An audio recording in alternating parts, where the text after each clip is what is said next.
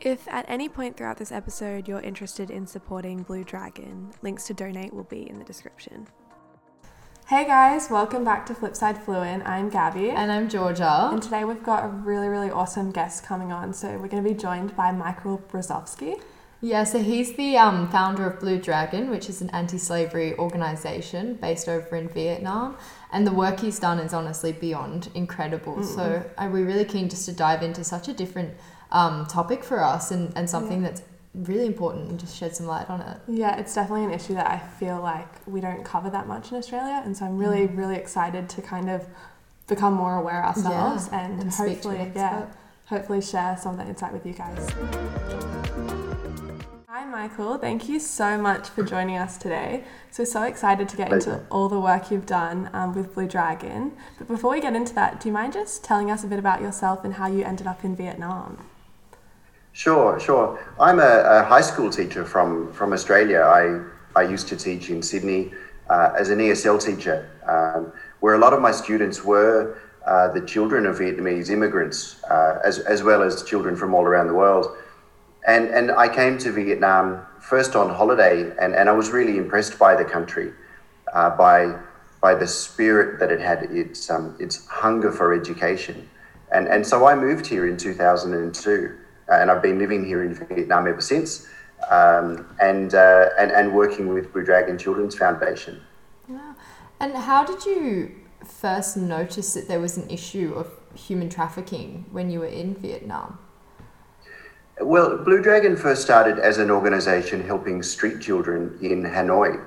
Uh, we initially we didn't think we were going to deal with this issue of human trafficking, mm. but where we first encountered it was was actually um, on, on a trip that I had to Ho Chi Minh City in the south of Vietnam, where I, I noticed a boy on the street selling flowers, and, and every time he sold a flower, uh, he would walk to the end of the alleyway where we were, and he'd give money to some women who were sitting there.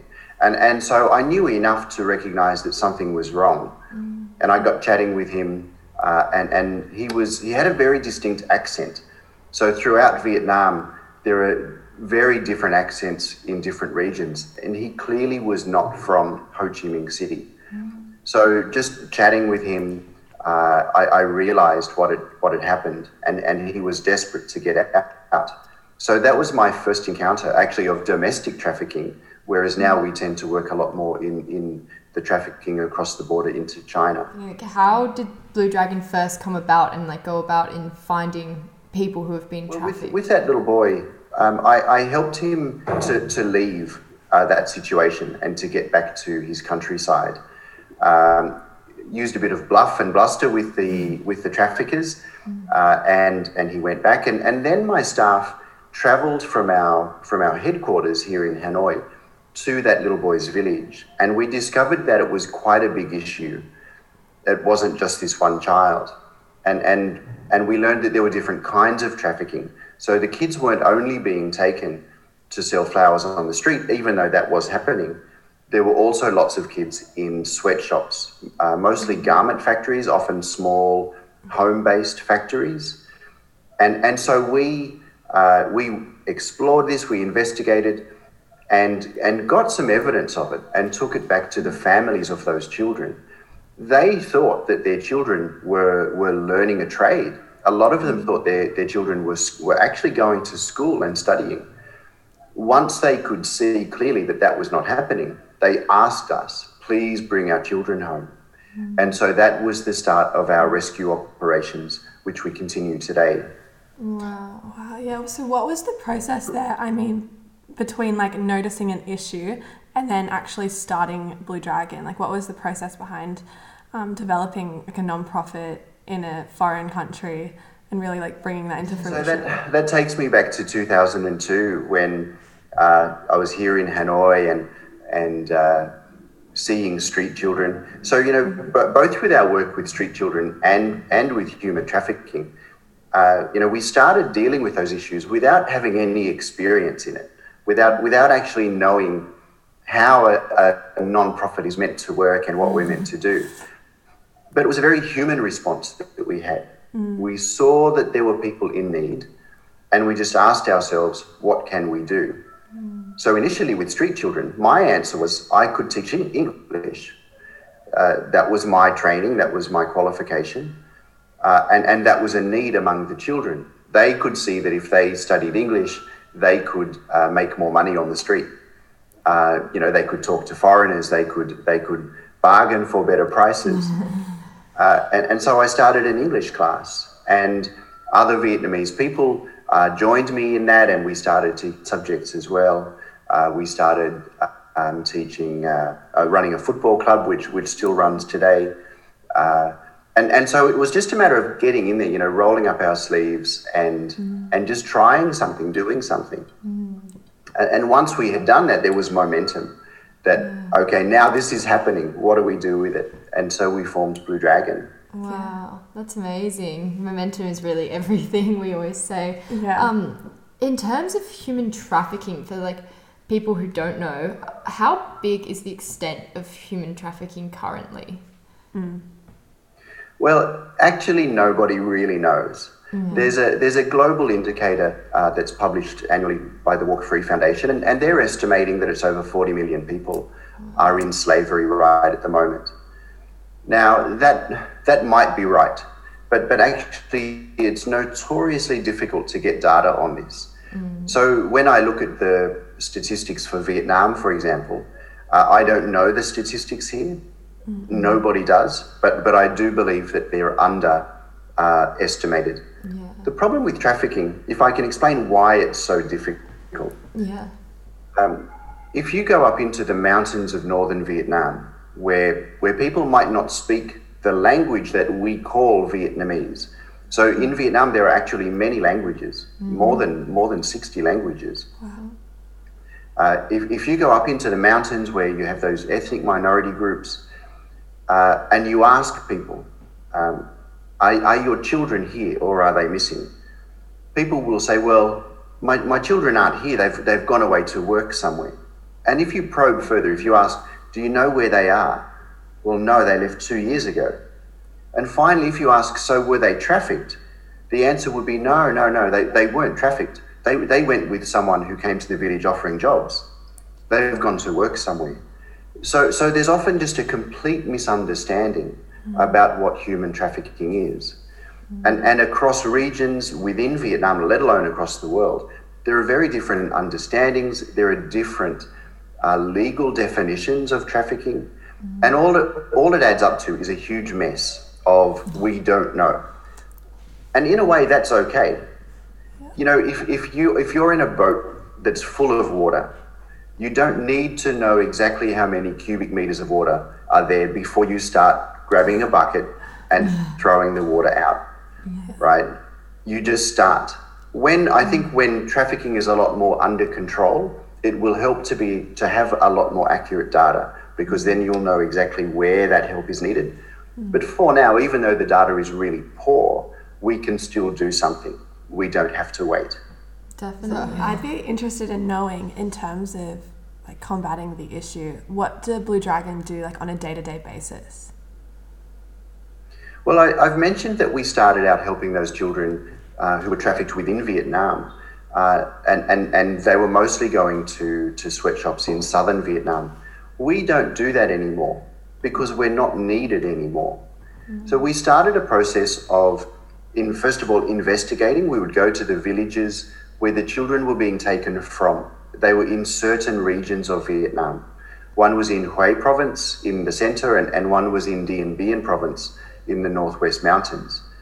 So we'd go and we'd talk to families. We'd explain what had happened if their children were, were actually going to, to these uh, garment factories and, and we would get their permission to bring their children home.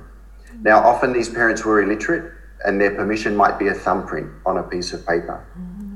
We would then travel to Ho Chi Minh City and we'd search for those factories. The, the parents didn't know where the children were. Uh, if we were lucky, the parents had a mobile telephone number for, for the factory owner. And, and so we would investigate and find the factories.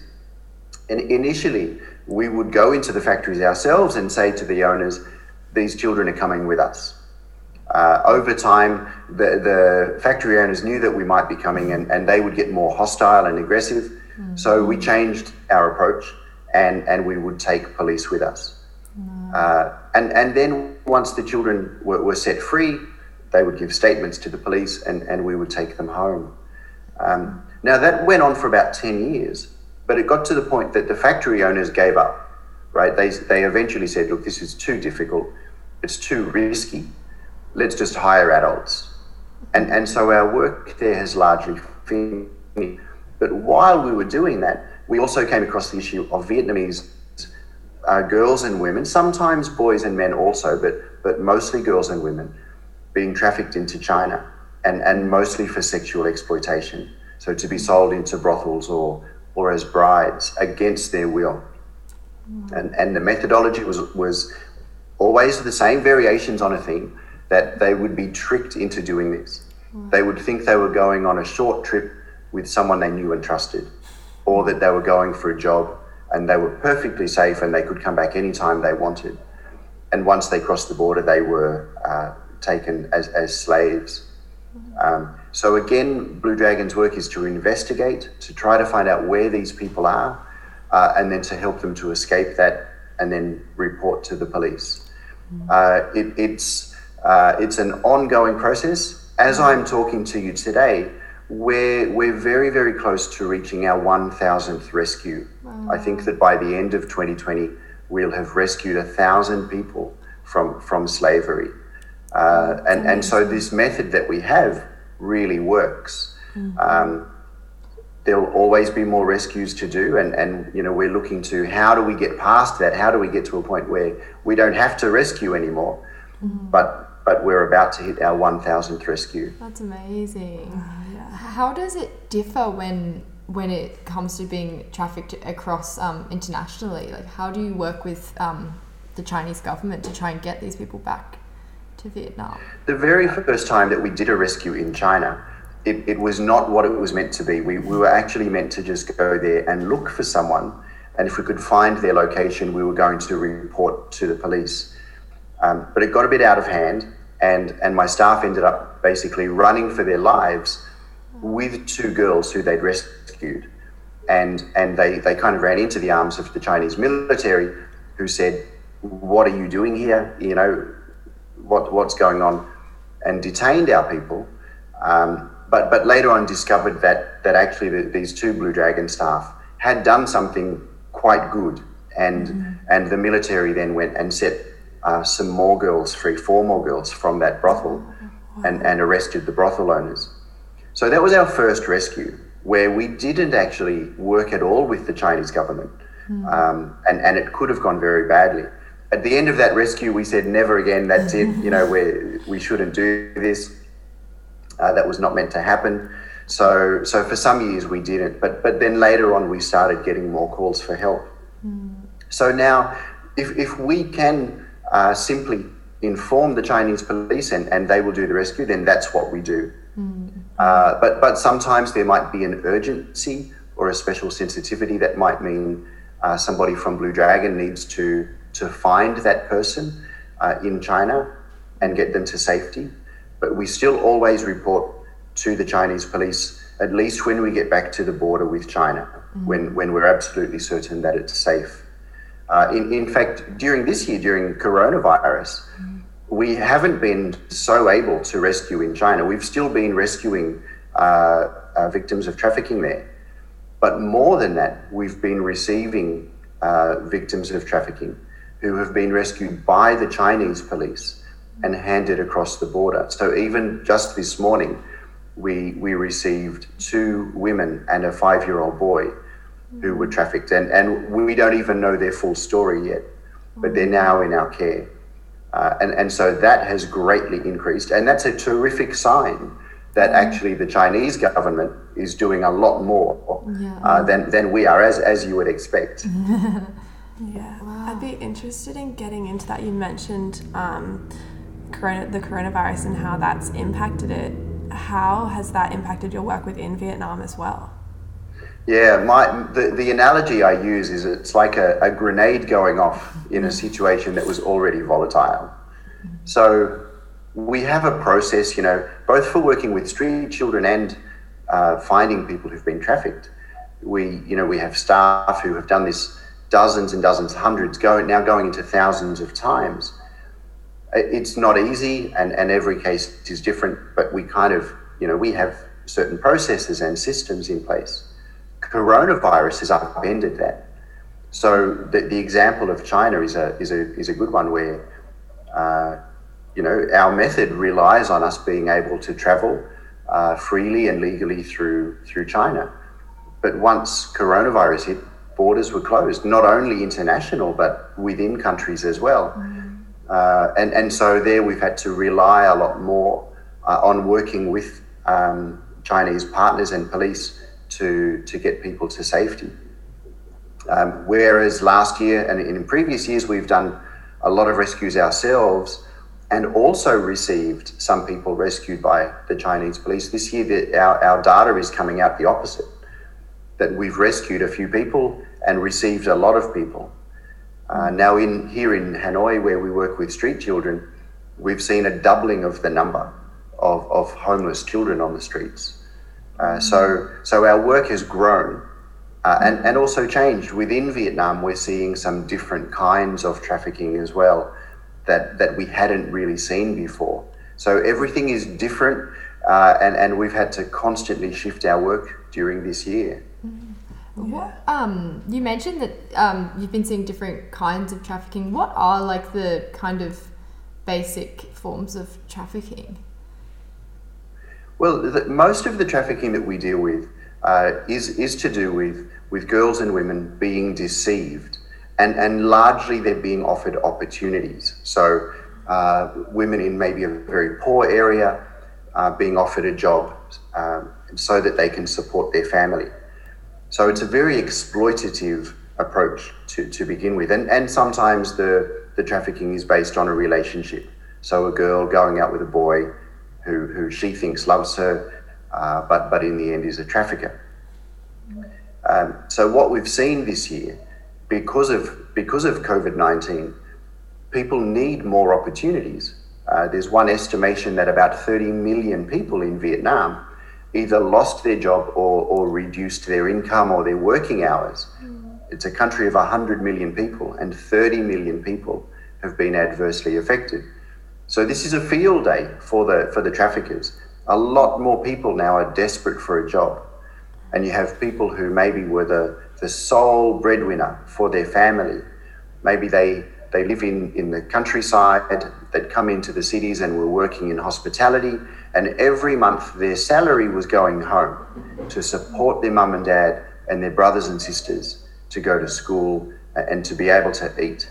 Mm. So, what's happened now? Those jobs are gone. It's not only one person who loses an income, it's a whole family, mm. sometimes an extended family. So now the traffickers are, are more able to say, hey, look, I do know a place where, where there's a job, come with me, you know, everything will be okay. We've seen, for example, groups of girls, uh, up to six girls at a time, being taken within Vietnam on the promise of jobs and being sold into karaoke bars that are fronts for brothels. Uh, we've seen Hmong men who live normally on the tops of mountains being trafficked to the ocean to be sold onto fishing boats. Uh, and, and we've seen quite a few cases of, of pregnant women being trafficked uh, towards China, but fortunately being stopped um, uh, along the way, being trafficked so that their babies could be sold in China. So, so all of these sorts of trafficking, you know, we, we've come across them here and there before, but they've escalated because the traffickers see it so much more opportunity. Yeah. Is there, um, does your organization focus at all on like increasing awareness in those um, communities of, yeah, recognizing traffickers and things like that?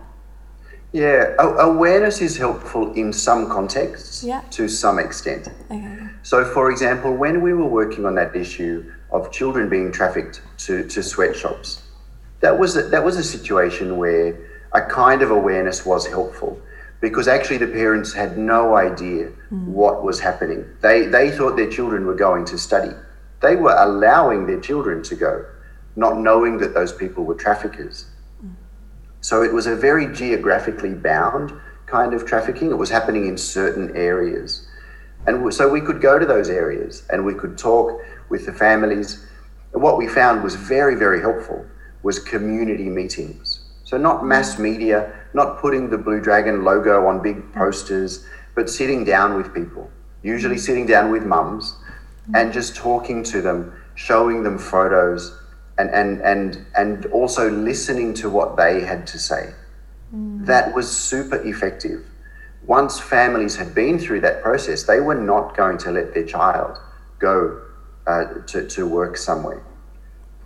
This issue of the trafficking to China is very different. Awareness is not very helpful. Everyone is aware of it. But remember that the girl or the woman being trafficked, she thinks she's going with someone that she knows. These traffickers might build up a relationship over weeks or months, sometimes a year. And, and then they invite them, come with me. It's always a very uh, realistic uh, offer. The, uh, the, the woman has every reason to believe that she's going with someone that she trusts. What is helpful is training border guards, training police who might be able to identify it, and also helping them to be more able to understand Vietnamese law, knowing how to put a case together. Uh, what helps is prosecution of traffickers, making sure that traffickers get sentenced to prison and that everyone knows about that. Now, that's a deterrent for traffickers. So that's looking more on the trafficker side, right, than, than looking on the, the victim side. Um, and finally, you know, if people have opportunity at home, then they don't need to go to- with a trafficker. They, they don't need to take that risk.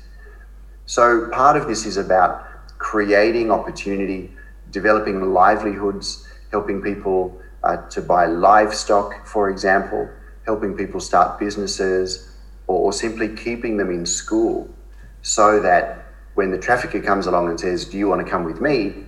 they're not even considering it. I don't need to. I've got everything I need right here. So, so there's a lot of different things, and awareness has some role to play, but not as much role as people often think. Yeah, So, in terms of supporting these communities and victims of trafficking, um, how is Blue Dragon supported? And I'd be interested to know um, how does the Vietnamese government support the organisation? Yeah, well, you know, community by community is very, very different. There's one, there's one community where we work where, where the uh, typically women grow corn, and they grow it in a. In, it's an extremely mountainous area. If you or I looked at that area, we would say, no, you can't, you can't farm in this area. You know, it's like that you're looking at the side of a cliff, and these women grow corn. They traditionally, or in, in, in the last 20 years or so, they've been using a lot of chemicals on the corn for pesticide and for, for fertilizer, mm. and they're not getting very good results. And because of that, they're prone to trafficking. They're not earning a lot of money. So when someone comes along and, you know, especially when they've had a bad harvest, someone comes and says, Oh, look, that's all right, come with me. I know this place where you can work. So we had a look there and, and, uh, and we could see if these women could have a better yield, if they could harvest more corn, they'd be safer. We brought in some partners because we're not corn growers as, as a children's foundation, but we found some people who knew more than we did, brought them in, and we taught them organic corn growing. And we, it was a very small sample, it was six families, and their yield was like three times the yield of everyone around them using the normal method. Wow.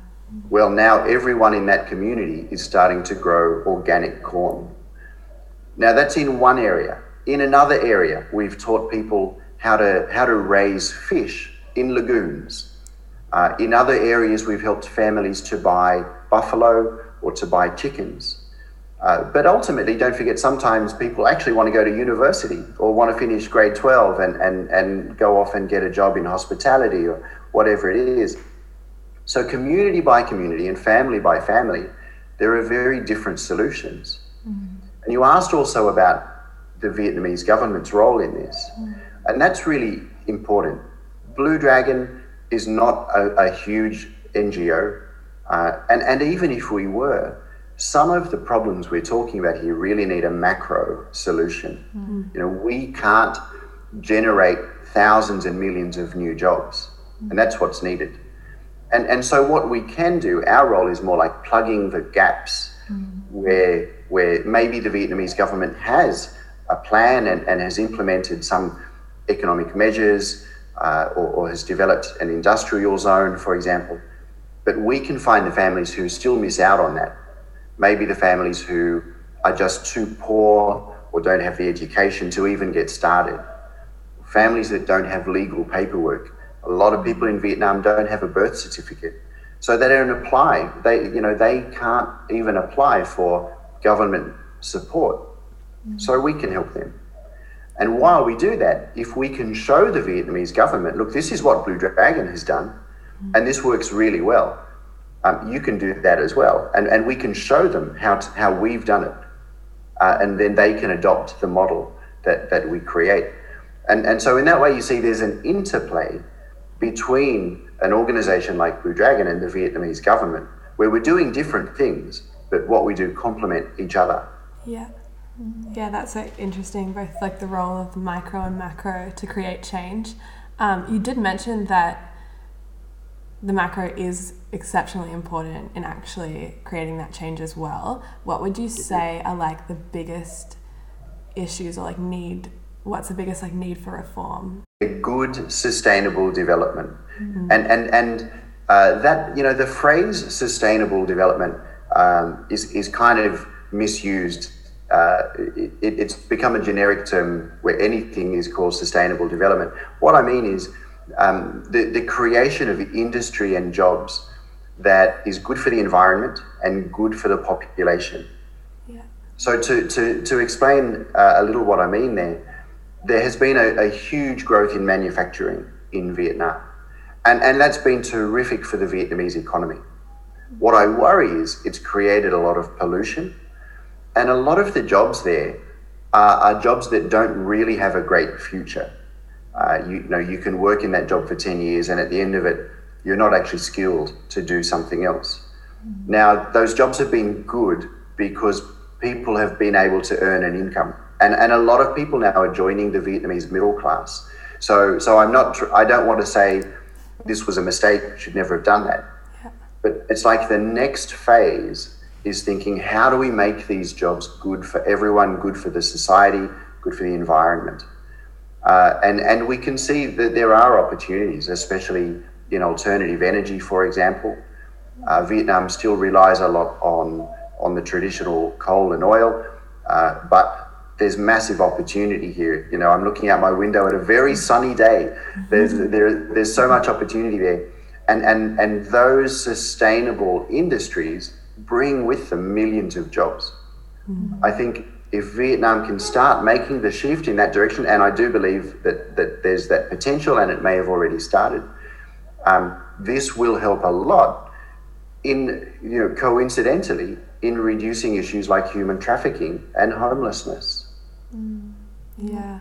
It's amazing. I, I love how Blue Dragon takes such a, a multifaceted approach at actually really helping the root causes yeah. and and helping people get out of um, poverty. It's it's so beautiful. Where do you think um, Blue Dragons kind of headed in in down the line? We're we're a very organic organization. And we, we do have strategic uh, vision. For example, we, we, we, we have a document that we've written explaining exactly how we work. Mm. But actually, long term plans we've realized are just not helpful. And, and 2020, by the way, I've got to say, has proven us right. Yeah. Planning, plan planning is something you can think about it, but hey, you've got no control in the end. Yeah. We'll always be working with children who are homeless. We'll always be working on human trafficking. Mm. Uh, those issues will take different forms over time. Mm. Now, for example, when we started working with street children here in Hanoi, they were mostly children who had come from the countryside with their parents' permission. Sometimes their mother had come as well, mm. and they were earning money and sending that home each month. Mm. After a few years, there were some changes in, in things in the cities, and, and so children weren't so safe to work on the street. Uh, they, they could be detained um, and, and sent to, to sort of um, detention centres and, and facilities that they didn't want to go to. So they had to go underground. And, and that meant that whereas earlier they'd been shining shoes and selling postcards, now they started stealing things. They were robbing people, committing crimes as a way of surviving. Then, of course, the police had to crack down on that. And so the children changed their, their, their work again. And, and then we were dealing with a lot of children who were being sexually exploited for money.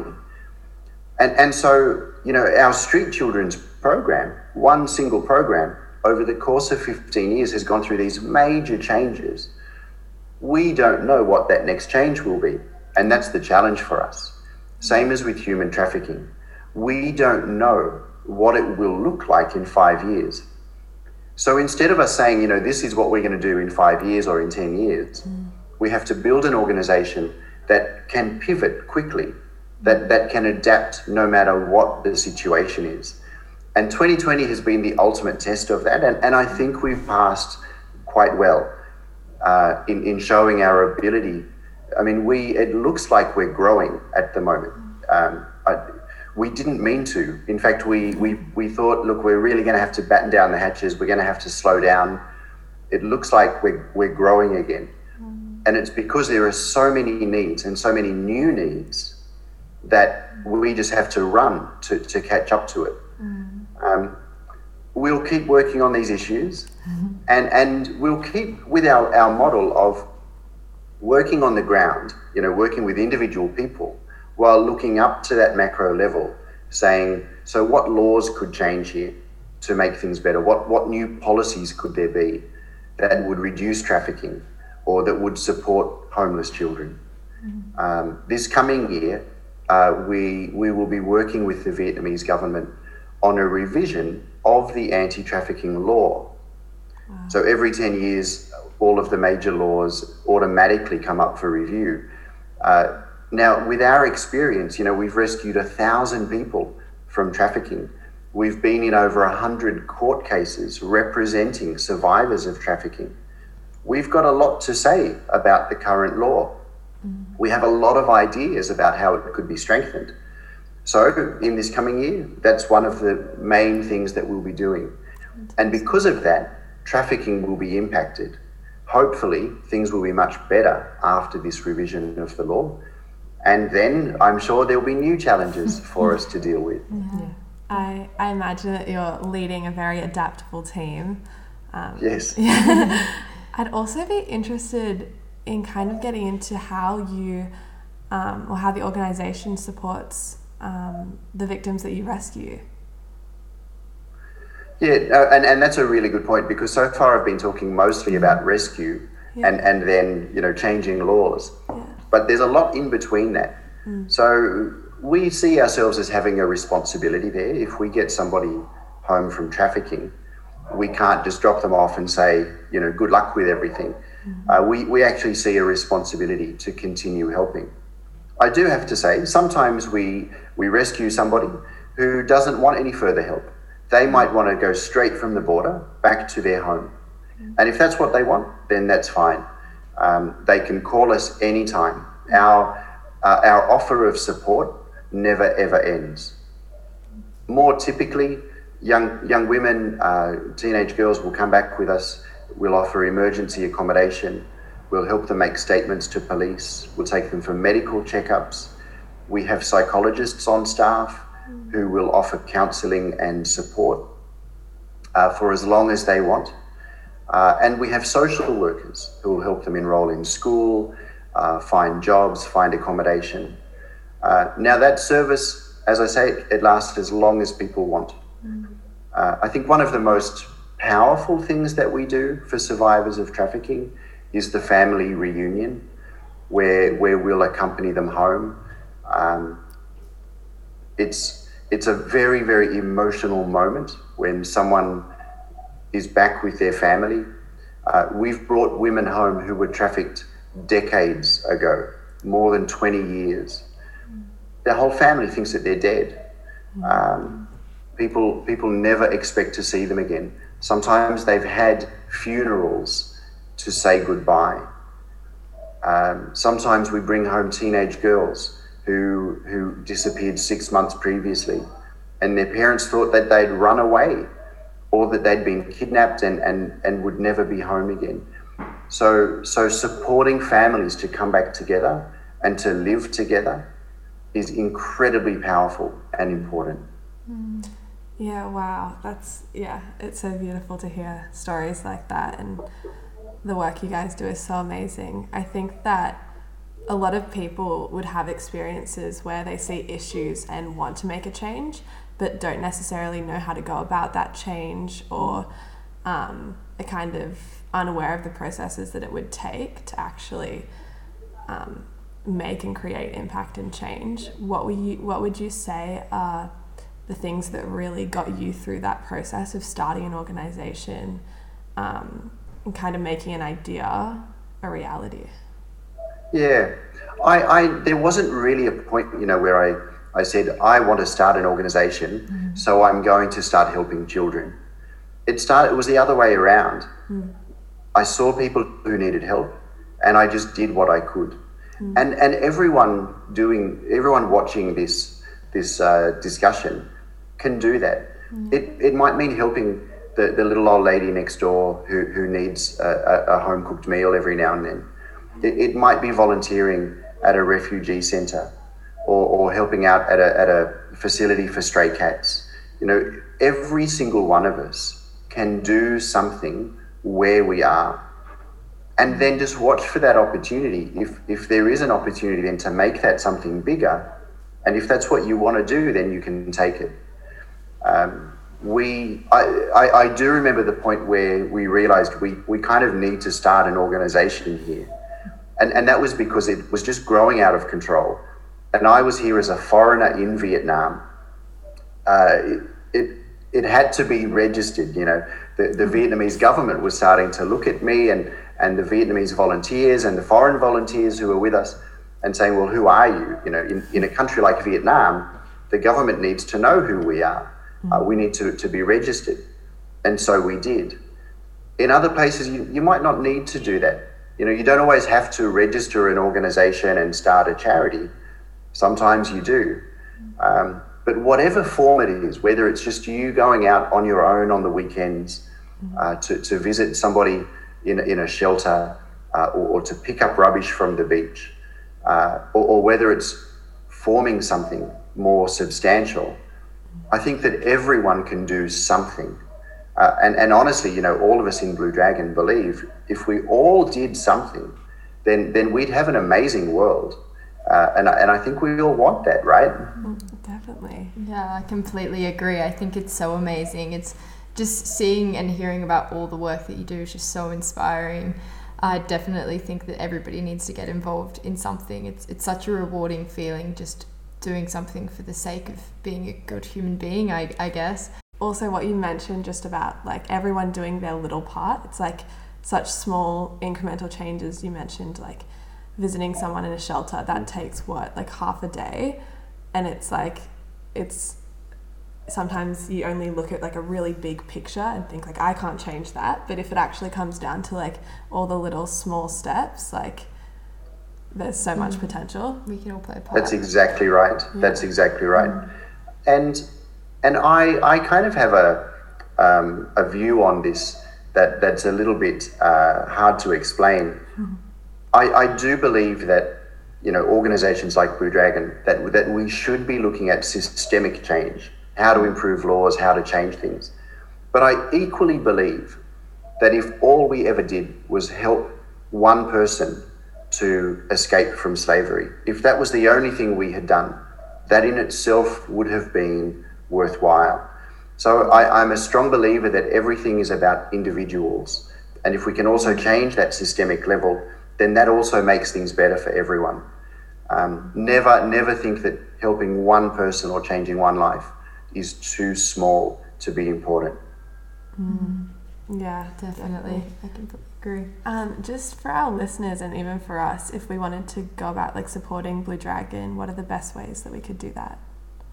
Well, look, we, we really encourage people to, to donate to us. And, and we're talking about how helping one person is, is not a small thing. Um, it's the same with donating. We have a lot of support from people who send us $5 a month or $10 a month. You know, we have an online community called Dragon Wings where, where people send whatever amount they choose each month. And, and that money is, is combined with other people's money and goes to helping with all the sorts of issues that I've talked about today. So whether it's a you know it's a one-off donation of twenty dollars at Christmas or or if it's signing up to Dragon Wings for five dollars a month, that really helps. I mean, follow us on on Facebook and and Twitter and social media. Um, le- keep learning about these issues. If if what we're talking about today inspires you or challenges you uh, or, or encourages you to do some good, then keep following us. Keep getting involved in the conversation. Don't walk away thinking that was nice and then just go back to where you were. Let it change you, let it impact you. I can see that that's where you're coming from in, in setting up this discussion, in setting up this regular podcast. You're wanting to create change. You can do it, okay? It's not beyond you. That's what I would say. Awesome. That's, Yeah. Thank you so much. Um, this has been such an amazing chat, and I think both of us could agree it's so insightful. Um, like what you mentioned about like gaining awareness about these issues.